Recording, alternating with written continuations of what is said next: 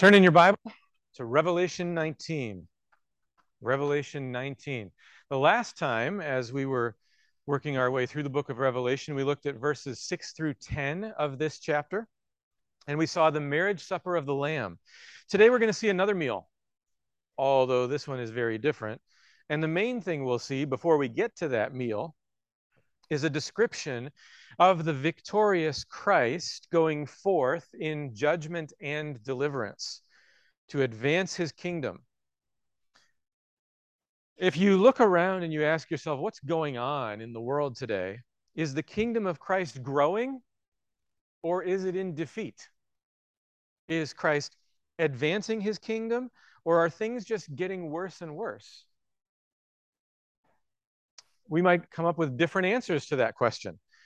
Well, the vision of Christ that we get in these verses this morning should go a long way toward helping us answer those questions. So follow along as I read, beginning in Revelation 19, verse 11. Then I saw heaven opened, and behold, a white horse. The one sitting on it is called Faithful and True, and in righteousness he judges and makes war. His eyes are like a flame of fire, and on his head are many diadems, and he has a name written that no one knows but himself. He is clothed in a robe dipped in blood, and the name by which he is called is the Word of God. And the armies of heaven, arrayed in fine linen, white and pure, were following him on white horses. From his mouth comes a sharp sword with which to strike down the nations, and he will rule them with a rod of iron. He will tread the winepress of the fury of the wrath of God the Almighty. On his robe and on his thigh he has a name written King of Kings and Lord of Lords. Then I saw an angel standing in the sun, and with a loud voice he called to all the birds that fly directly overhead Come, gather for the great supper of God, to eat the flesh of kings, the flesh of captains, the flesh of mighty men, the flesh of horses and their riders, and the flesh of all men, both free and slave, both small and great. And I saw the beast and the kings of the earth with their armies gathered to make war against him who was sitting on the horse and against his army. And the beast was captured, and with it the false prophet who in his, its presence had done the signs by which he deceived those who had received the mark of the beast, those who worshipped its image. These two were thrown alive into the lake of fire that burns with sulfur. And the rest were slain by the sword that came from the mouth of him who was sitting on the horse. And all the birds were gorged with their flesh. We're going to look at this in two parts this morning, and the first part is where we're going to spend most of our time the rider on the white horse. So we find this in verses 11 through 16. And what we see in these verses is an image of the victorious advance of the gospel throughout the world. Now, that might sound a little bit strange. Let me say it again. What we see in these verses is an image of the victorious advance of the gospel throughout the world. So hold that thought in your mind while we look at the details of John's description. The person that we're seeing is Jesus Christ. He's the rider on the white horse. And what does John say about him? Look at the description. Well, first of all, he's on a white horse. Why a white horse? Well, the white horse symbolizes victory. Back in Revelation 6 and verse 2, we saw the seven seals opened, and we saw a white horse, and its rider had a bow, and a crown was given to him, and he came out conquering and to conquer. Well, here the white horse again symbolizes victory. This one is going out to conquer. Jesus is riding to victory. In his incarnation, he rode a gentle, humble, humble donkey. But now he rides to war and to victory. He's called faithful and true. That's a description of Jesus, the faithful or righteous one, the way, the truth, and the life. Back in Revelation 3, verse 14, Jesus had sent the letter to the church in Laodicea, and it began this way The words of the Amen, the faithful and true witness. Jesus is the faithful and true witness. Then we're told that in righteousness he judges and makes war. So Jesus renders justice according to God's law. Now, for the Jews, what does that mean? It means the destruction of AD 70. For God's enemies, in general, what does it mean? It means they're going to be subdued, either by judgment or by submission to his word. Psalm 96 tells us that he comes to judge the earth. He will judge the world in righteousness and the peoples in his faithfulness. There's that judging in righteousness and faithfulness. And Isaiah says that he shall strike the earth with the rod of his mouth, and with the breath of his lips he shall kill the wicked. Righteousness shall be the belt of his waist, and faithfulness the belt of his loins. So he rules in righteousness, justice. Then John says in verse 12 that his eyes are like a flame of fire. Now, we saw that before as well, back in Revelation 1. The vision of the Son of Man, whose eyes are like a flame of fire. And if you remember, it tells us that he sees completely, right to the heart of things. He makes perfect judgment. Remember what Hebrews 4 says No creature is hidden from his sight, but all are naked and exposed to the eyes of him to whom we must give account. So, how is he able to, to make just and righteous judgments? Well, he sees right to the heart of the matter. We all like to think that we can hide. Kids, I'm sure once or twice you've tried to hide something from your parents. They may or may not have seen it. We all think that we can do things that God's not going to see, but Jesus sees it all, and he judges rightly. So justice will always be done. And on his head are many diadems. He's wearing crowns because he's already been victorious. Victory is nothing new for him. Now, from this point in the middle of verse 12 down through the end of verse 16, we have a chiasm. Remember, that's that Oreo structure, Oreo cookie structure that the Bible writers sometimes use, okay? Where you have something on the outside that kind of gets repeated, and then you've got the cream in the middle that's, that's in some way the focus of what's going on. Well, here you have three layers before you get to the cream, okay, in verses 12 through 16. I'm going to put it up on the screen just so that you can visualize it a little bit better here. The mirrored parts will kind of help us to understand. So the first thing in, we have in this section is we have a name written which no one knows but himself. Then we see that he's clothed in a robe dipped in blood. Then we see that his name is called the Word of God. And the armies of heaven follow him on white horses. He has a sharp mouth sword to strike the nations and rule them. He treads the winepress of the fury of God's wrath. And he has a name written on his thigh, King of Kings and Lord of Lords. Okay, so let's look at each part of this kind of in turn. He has a name written that no one knows but himself. But in these verses, we actually learn what the name is. He has a name that he is called, and he has a name that is written, and we learn what both of them are. So, what does it mean that no one knows it but himself? Well, this is a, a Hebrewism. It's a Hebrew way of referring to acknowledging something to be yours. You own it, and no one else can own it. So no one else can know it. So this name is owned by Jesus and no one else. No one else can know it or own it but him.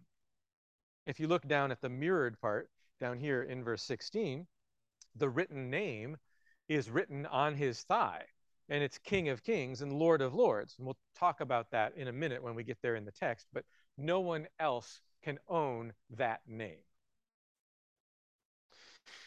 Then verse 13 tells us that he wears a robe dipped in blood. And the question is, whose blood is it? Well, if you look at the mirrored part down here, you'll see that Jesus treads the winepress of the fury of God's wrath. When you're treading grapes in a winepress, the juice from the grapes will stain the bottom of your robe, thus, a robe dipped in blood. Okay?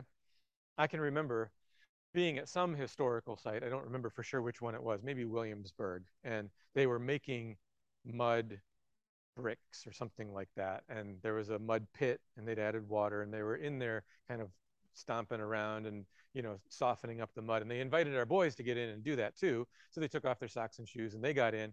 Well, no socks, no shoes, but that doesn't mean your clothes aren't going to get mud on them. Right? Same idea here when you're treading out the grapes the juice or the blood of the grapes gets on your robe. And that's the imagery that's being used here. Jesus is treading the winepress of God's wrath against his enemies. So the blood on Jesus' robe is the blood of his enemies. Then we see that the name by which Jesus is called is the Word of God. So the Word of God is his name. This is the only place in Revelation that Jesus is called by this name. But it's not the only time that John calls Jesus this. In John's Gospel, chapter 1, he begins by saying, In the beginning was the Word, and the Word was with God, and the Word was God. He's talking about Jesus. Jesus is the Word. And in John 1, verse 14, the Word became flesh and dwelt among us. And we've seen his glory, glory as of the only begotten of the Father, full of grace and truth. That reminds us that Christ has come not just for the purpose of judging his enemies, but also with the good news of the gospel. That's the word. The word does both. And this will be part of the advance of his kingdom. Not just putting down his enemies, but also winning by the proclamation of the word, the gospel, which is the proclamation about Jesus. Then we reach the center of the Oreo structure, verse 14. And I'm going to set this verse aside for a few minutes while we look at the rest of the section, and then we'll come back to it. Okay? So as we continue on down, in verse 15, the image of Jesus that we have is with a sharp sword coming out of his mouth. He uses it to strike the nations, and he'll rule them with a rod of iron. Well, first, remember that this is the mirror of this section here where Jesus is called the Word of God. The sword in his mouth here is the Word of God. That's why it's coming from his mouth. It's communication from him. And we saw this imagery back in chapter 1 in the vision of the Son of Man, Revelation 1:16, from his mouth came a sharp two-edged sword. Where else in scripture do we have that language of a sharp two-edged sword?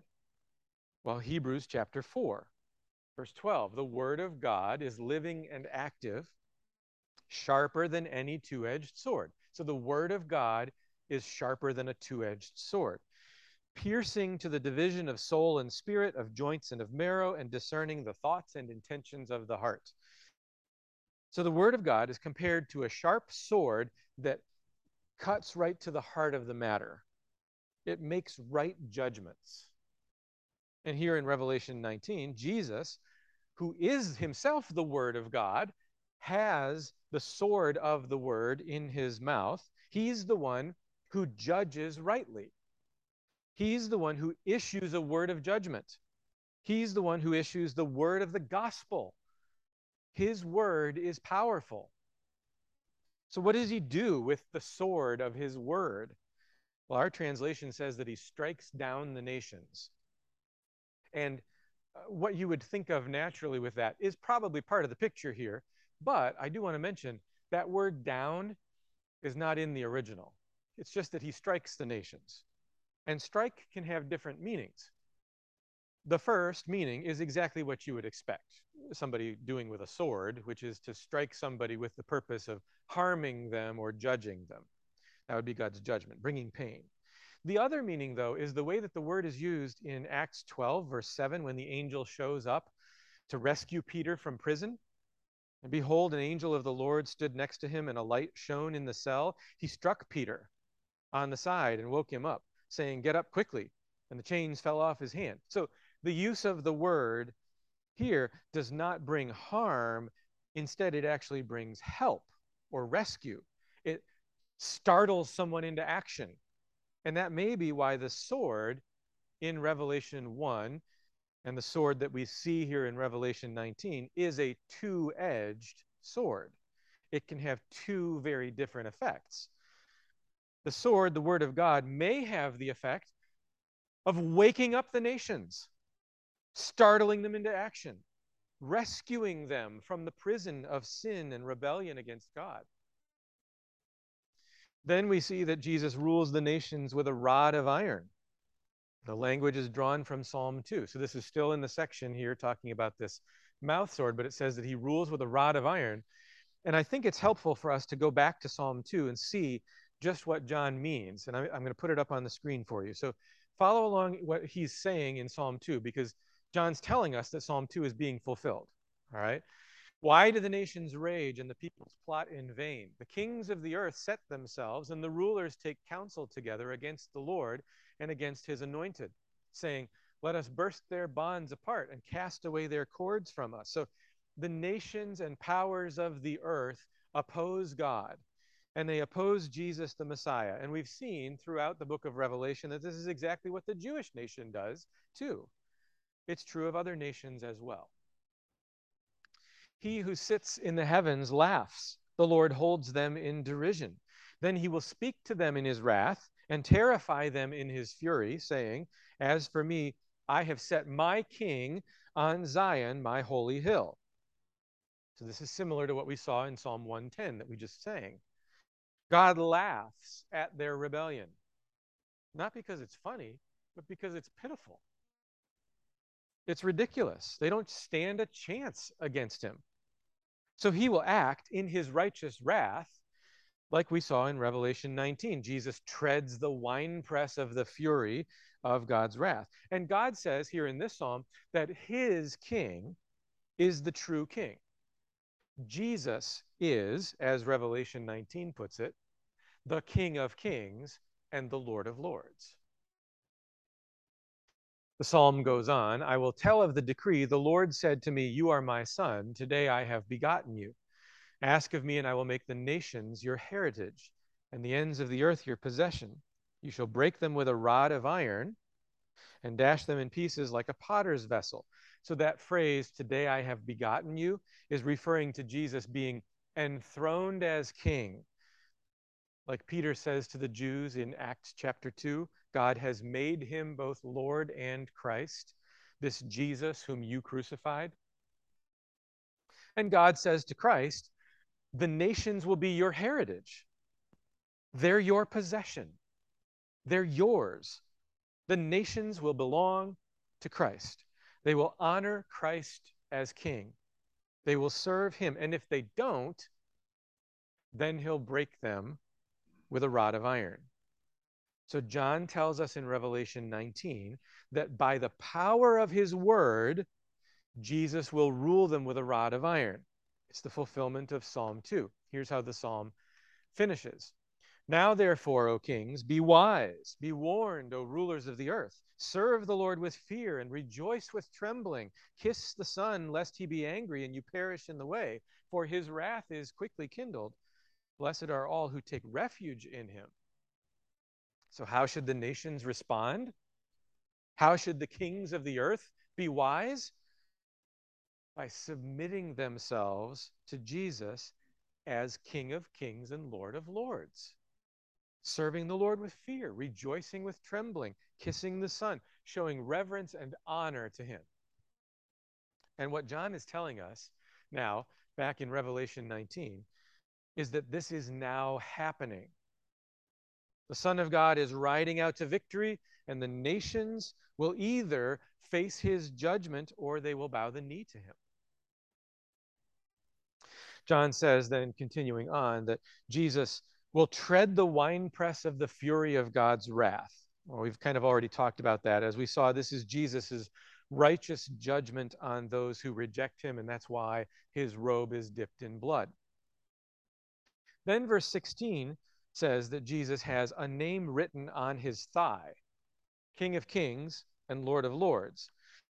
This is the written name that John told us about in verse 12, the name that no one else can own. And the thigh is where the sword usually rests. Okay, so if you picture somebody with a, a sword strapped on, the thigh would be where that sword usually rests. These images all revolve around God's word. Remember, the sword is the word, it's coming from Jesus' mouth and he's the one who's the king. These things kind of come together in Psalm 45, verses 3 and 4. Just listen as I read these two verses. This is speaking of the king. Gird your sword on your thigh, O mighty one, in your splendor and majesty. In your majesty, ride out victoriously. Well, that's exactly the picture that John is painting for us in Revelation 19. So the fact that his name is King of Kings written on his thigh that's associated with his sword, which is his word. So he rules absolutely and ultimately by his word. He speaks a word of judgment, and the nations are judged. He issues a verdict against Israel for their unfaithfulness, and judgment falls. Just like when God spoke at creation, things came into existence. So when this one on the white horse, Jesus, speaks, things happen. His word is powerful. Now, I want to make a connection here to another passage of Scripture. And this is important. I don't want you to miss this. I want you to see it for yourself with your own eyes. So turn with me to Matthew 24. Matthew 24, we're going to look at verses 29 to 31. If you remember last fall, we studied Matthew 24 together, and we saw that this was Jesus' warning of judgment to Israel. Judgment was going to fall on Jerusalem. And it happened, just as Jesus said, in AD 70. Jesus said that the judgment would fall on this generation, the generation he was speaking to. And 40 years later, 40 being a biblical generation, the judgment fell. AD 70. But let's go back and look at one thing in particular here that Jesus said.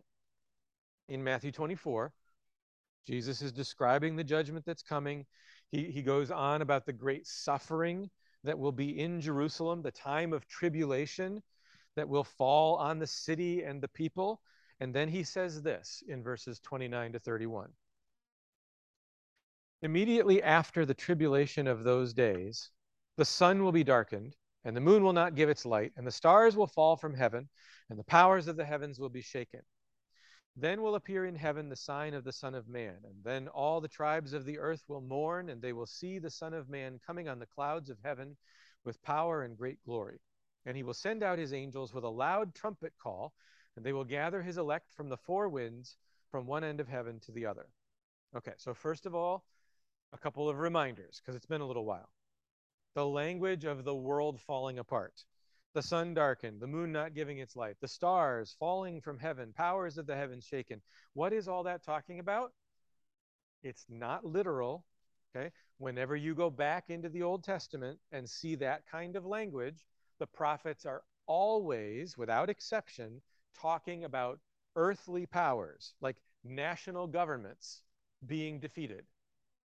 So when Jesus uses this language, He's not literally saying that the universe will fall apart. He's saying the whole order of things that this generation relies on the Jewish state, the temple rituals, and all that goes with it that's all going to come to a crashing end. And that happens just like Jesus prophesied in AD 70.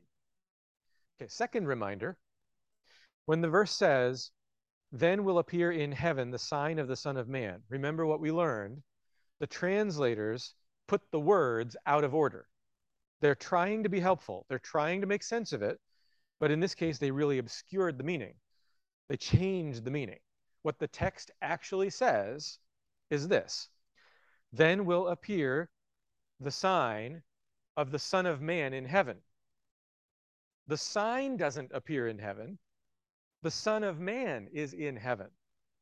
What appears is a sign that indicates that the Son of Man has taken his place in heaven on the throne at the right hand of God the Father, just as was prophesied. And what is the sign? It's the destruction of Jerusalem, AD 70. The judgment of Jerusalem. Jesus is saying, when that judgment falls, when you see Jerusalem destroyed, that's a sign to you that I am on my throne. You'll know I'm ruling and reigning because I'm the one who's sending that judgment. Now, I said I wanted to make a connection here that'll help us understand Revelation 19. So, first of all, notice what Jesus says will happen. He says will happen immediately after the tribulation of those days. Well, if the tribulation, the time of difficulty in Jerusalem and Judea, is that time leading up to AD 70, then the time that Jesus is talking about, the language of the stars falling, the sun darkening, happens immediately after, in other words, AD 70. But look what else happens at the same time. Verse 31 And along with the destruction of AD 70, he will send out his angels with a loud trumpet call, and they will gather his elect from the four winds, from one end of heaven to the other. So the gathering of the elect from all over the world begins at this point. This means that at this point, the word, the gospel, is no longer focused primarily on national Israel, but instead it goes out to the whole earth, the four corners of the earth. Remember, in Revelation 19, we're seeing Jesus as the Word, the Word of God, the victorious King who has the sword, which is the Word of God, in his mouth, because he's proclaiming his kingdom. And that announcement of his kingdom means judgment for those who reject him and salvation for those who accept it. Jesus is the King of kings and the Lord of lords, the very Word of God who goes forth in righteousness, judging and making war, advancing his kingdom. Now, how does he go about subduing the nations? How does he rule them with a rod of iron? How does he strike them? Is he striking them down as enemies? Is he striking them like the angel struck Peter to wake them up and bring them to respond to the message of deliverance? And the answer is yes, both. He rules in righteousness by judging those who reject him, and he rules in righteousness by bringing the message of deliverance to those who submit to him. And get this the means by which he makes that announcement is the church, his people who follow him in victory. Look again at Revelation 19, verse 14, kind of the centerpiece, the Oreo structure here. And the armies of heaven arrayed in fine linen, white and pure, were following him on white horses. Who are the armies of heaven? Well, who did we just see earlier in the chapter was arrayed in fine linen? It's the bride of Christ, the church. Why are they on white horses? Because they're riding to victory. They're the ones who carry the message to the world. Now, two things need to be said about this. First of all, Jesus will be victorious over the whole earth. This is not up for debate. This is not up for discussion. We're not waiting on the edge of our seats to see how this is going to play out. We already know the victory has been won.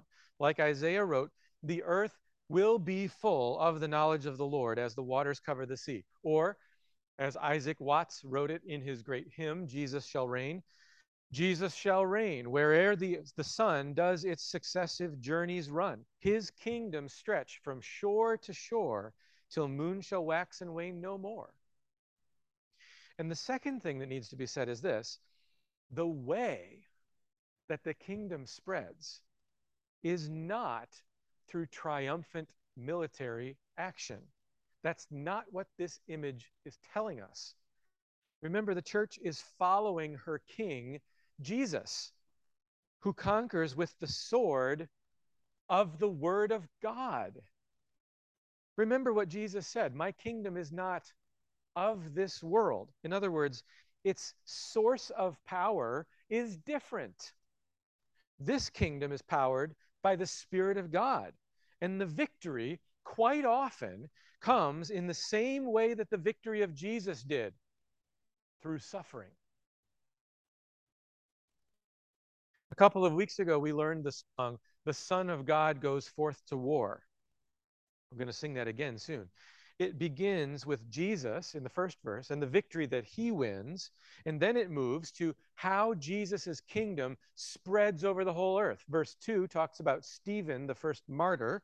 Verse 3 talks about the apostles. And then verse 4 talks about us, the church. That's how his kingdom spreads. Not by triumphalistic military might, but by the proclamation of the word of God the sharp, two edged sword. And often that brings suffering. But it also brings the victory of the kingdom of Christ. It'll continue to do that until the earth is full of the knowledge of the Lord as the waters cover the sea. Let's look at the second half of the passage, and I'll be much more brief with this. Verses 17 to 21. This is really the result of what we've already talked about.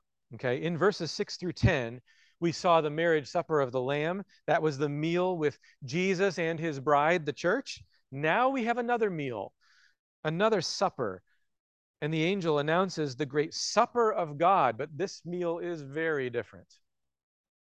First, who is the angel calling and inviting? He invites all the birds that fly overhead. These are the birds of prey. The Bible often associates these unclean birds with demons. So in the last chapter, you might remember the announcement went out that Babylon was fallen. In other words, that Jerusalem had fallen, AD 70, because Babylon is Jerusalem. The angel said, Fallen, fallen is Babylon the Great. She's become a dwelling place for demons, a haunt for every unclean spirit, a haunt for every unclean bird a haunt for every unclean and detestable beast. So the demons, the unclean spirits, are connected with the unclean birds, the birds of prey. And by the way, this is exactly what God warned his people about way back in the wilderness in Deuteronomy 28. God said that if they persisted in disobedience, the Lord will bring a nation against you from far away, from the end of the earth, swooping down like the eagle a nation whose language you do not understand, a hard faced nation who shall not respect the old or show mercy to the young. What nation would obviously be symbolized by an eagle? Rome, of course. And Deuteronomy 28 also goes on to say, The Lord will cause you to be defeated before your enemies. You shall go out one way against them and flee seven ways before them. And you shall be a horror to all the kingdoms of the earth, and your dead body shall be food for all the birds of the air and for the beasts of the earth, and there will be no one to frighten them away. So, this judgment that John is describing in the Great Supper in Revelation 19 is exactly what God said would happen. But now we see that it applies not just to Israel, but to all that align themselves with Israel against God. Second, what's on the menu at this supper? If you're going to be invited to a supper, sometimes you want to know what's on the menu, right? So, what's on the menu at this supper? Well, the angel says that these birds will feast on the flesh of kings and captains and mighty men, of horses and riders, and of all men, free and slave, small and great. So, who are these people? These are the ones who have rejected Jesus. They're the ones who do not submit to the word of God, the announcement of the kingdom of Christ. They're the ones who don't come to the marriage supper of the Lamb. And all of these will face judgment and destruction.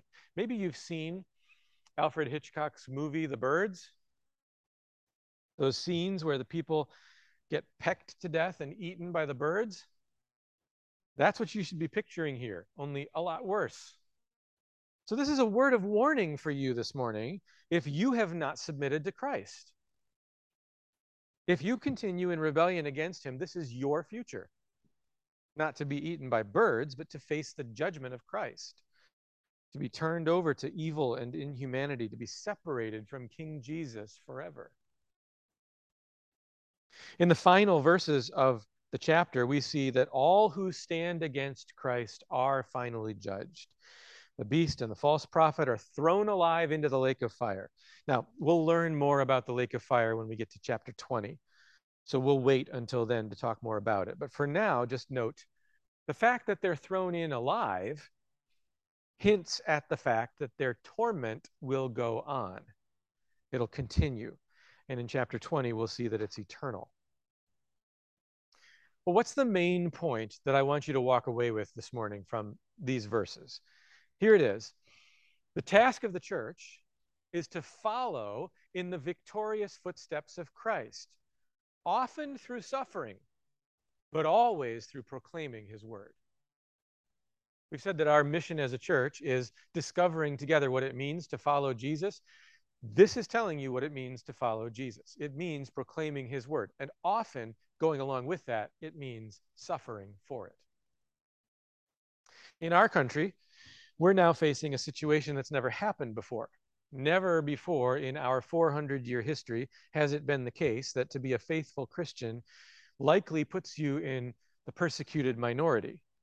But that has now become the case. We've just turned that corner here in recent years, and it's not nearly as bad yet as it will be. It's going to get worse. If you're paying attention, you know that those who hold to biblical values are being characterized as a threat to society. Now, that's it's not often naming Christians specifically, but uh, some other groups and groups overlap in values at times, groups that oppose the turn towards sexual deviancy and injustice and the acceptance of all of that. You're being set up for persecution. And you need to be ready for that. Will it ever get better? Well, if we're talking about our nation, the answer has to be maybe. We're not guaranteed that America will survive or thrive or return to its Christian roots. America is not God's chosen nation. America may fade into obscurity or defeat or disappear. On the other hand, if there is repentance, if the word of God is proclaimed faithfully by the church and people's hearts turn toward the Lord, then it's possible that we would once again experience the blessing of God. That's America. What about the church? Will it ever get better for the church? And the answer here is a resounding yes, because scripture tells us that one day the earth will be filled with the knowledge of the Lord as the waters cover the sea. The kingdom of Christ begins as a mustard seed. It grows into a great plant whose branches the birds can nest in. The kingdom of Christ is like a little bit of yeast in a lump of dough. Over time, the yeast spreads through the whole lump. The whole thing is raised up. The kingdom of Christ will do that in this world. It will spread, it will win. And so the church will see better days. Will that be in our lifetime? Probably not. We may very well still be in the days of the early church. 20,000 years from now, as people study church history. They may characterize our times as part of the early church era. But sooner or later, as the Son of God goes forth to war, proclaiming the word of his victory, the gospel of our salvation, the kingdom will fill the earth. So our role is to follow in the victorious footsteps of Christ, often through suffering but always through proclaiming his word. So, what do we do? How do we act in this world? Do we expect that our victory will be gained through political action, or do we abandon politics because Christ's kingdom is not of this world? Do we seek to influence the culture so that we develop a Christian culture in our nation, or do we avoid culture altogether because it's hopelessly pagan? There's a lot of discussion today, for example, about Christian nationalism. Should we seek to Christianize America? Or should we keep Christianity separate from politics and culture? There are errors in either direction. On the one hand, some Christians seek to focus all their efforts on things like political action and cultural efforts and those can be excellent ways to invest our time and resources as long as we don't think that that's how the kingdom of Christ spreads. The kingdom spreads by the word of God through the power of the Spirit. And Christian politics and culture will be an outgrowth of changed hearts, the growth of the gospel. On the other hand, some Christians focus entirely on the spiritual, not the earthly. It's as if they think the message of Christ won't ever have any actual impact on the world itself, only on people's hearts. It's a modern version of the Gnostic heresy that the early church confronted. The problem with this is changed hearts will necessarily work themselves out in the world. It'll result in changed politics, changed culture. And not only that, Christ claims lordship over it all. The kingdom of Christ is not limited to the spiritual realm. Everything belongs to him. He sets the rules for government and politics. He sets the rules for culture. And he calls all men everywhere to repent and submit to him entirely, not just in part of their life. So we need to remember that the kingdom will not come by politics or culture. The kingdom comes as God changes hearts, as men submit to Christ. There will never be lasting cultural change without repentance and faith in Christ. And we need to remember that Christ is Lord.